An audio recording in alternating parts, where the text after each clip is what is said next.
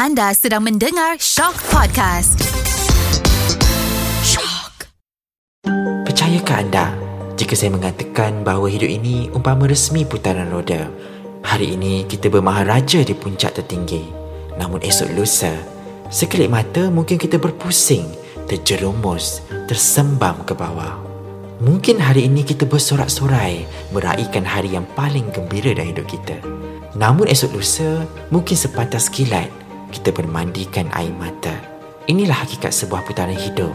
Dengarkan suara wakilan untuk semua, segalanya, hanya di podcast Atas Bawah.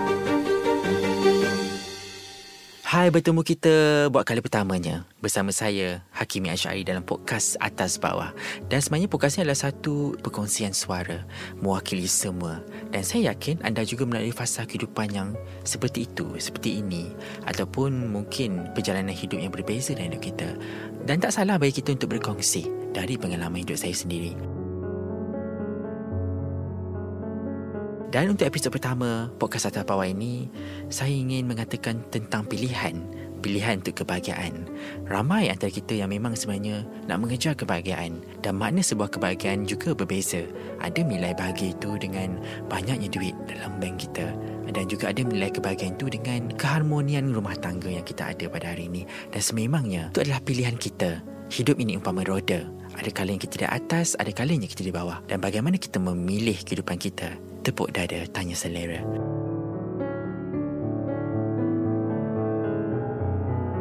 Saya bertanya sekali lagi pada anda, adakah bahagia itu satu pilihan dalam hidup kita? Saya tanya sekali lagi pada anda, adakah bahagia itu satu pilihan untuk hidup anda?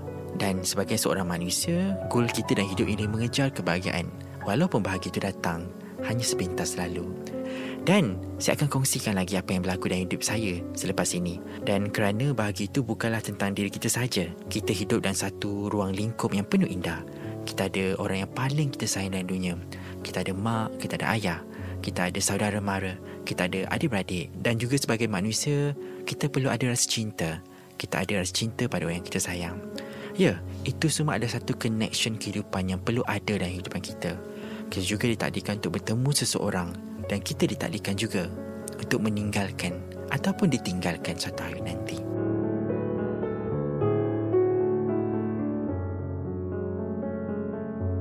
Dan itulah kehidupan. Kehidupan ini umpama roda. Ada kala yang kita di atas, ada kala yang kita di bawah. Saya cerita sikit tentang kehidupan saya kerana saya seorang melihat kebahagiaan itu adalah daripada achievement, adalah target kehidupan yang saya ada. Saya seorang yang hunger dengan achievement. Saya suka meletakkan target dalam hidup saya. Sebagai contoh, macam saya ada satu board kehidupan yang akan saya cipta pada awal tahun seperti Januari dan akan saya revise. Dan saya tengok macam mana pencapaiannya pada tahun, hujung tahun pada Disember. Dan ini saya lakukan rutin ini pada setiap tahun. Dan dari situ, saya rasa saya dapat menilai sejauh mana pencapaian hidup saya, bagaimana saya mengecap kebahagiaan itu. Tapi saya lupa, sebenarnya dalam kehidupan ini bukan semua tentang pencapaian, bukan semua tentang achievement dan kehidupan itu adalah subjektif nilainya. Dan oleh sebab itu, saya lalui fasa kegagalan dan saya juga pernah menetapkan makna sebuah kebahagiaan itu bila kita berkongsi kebahagiaan dengan orang yang lain. Dan saya yakin bukan tidak semua manusia yang lahir dalam muka bumi ini memiliki bahagia ataupun dianugerahkan bahagia itu. Dalam asyik saya berkongsi kebahagiaan saya pada orang lain, saya lupa satu perkara. Kerana saya lupa satu faktor bahawa membahagikan perkara lain kepada orang lain haruslah dinilai pada siapa ingin kita bahagi itu. Dan kadang-kadang kehidupan kita bila kita salah memberi kebahagiaan itu, sebuah kebahagiaan akan bertukar kepada bencana. Dan inilah yang berlaku dalam hidup saya kerana saya salah memilih seseorang untuk berkongsi kebahagiaan saya sehingga hidup saya musnah derita.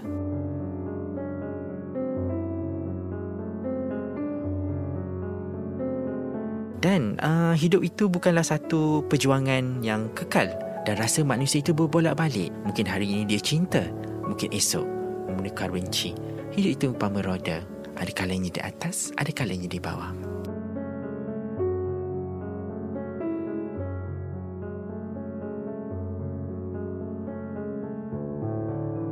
Saya nak anda semua tahu bahawa bahagia akan sukar untuk dimiliki sekiranya sekeliling kita tidak merasakan bahagia itu. Ditambah lagi dengan kebahagiaan itu apa sebenarnya? Bahagia itu apa dari perspektif manusia yang berbeza? Ada yang menilai bahagia itu dari uh, pencapaian kehidupan Ada juga uh, menilai bahagia itu dengan cinta Tapi untuk adanya rasa sekufu dalam penilaian bahagia itu Menjadikan bahagia anda itu penting Menjadikan bahagia anda itu dan tepat rasanya. Jadi oleh itu pilih rasa siapa yang ada rasa sama bahagia seperti anda.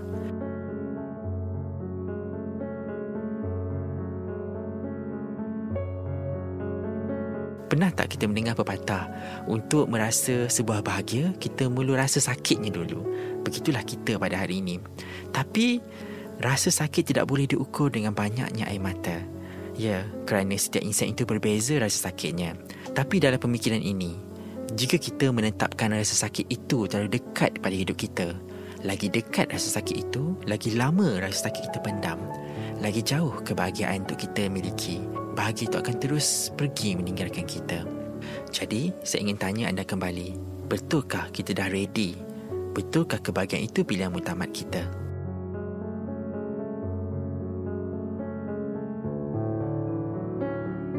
Semua orang idamkan kebahagiaan yang berterusan. Ternyata, bahagia itu sifatnya pasang surut. Ia juga datang bagai angin bayu. Kejap ada, kejap tak ada. Bahagia tidak bersifat kekal. Malah kita lupa dalam hidup ni sebenarnya kita harus mengejar sesuatu yang kekal.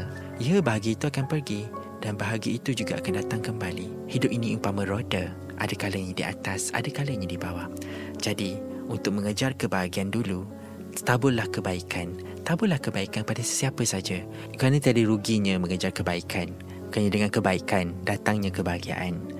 Teruskan berinspirasi bersama podcast Atas Bawah.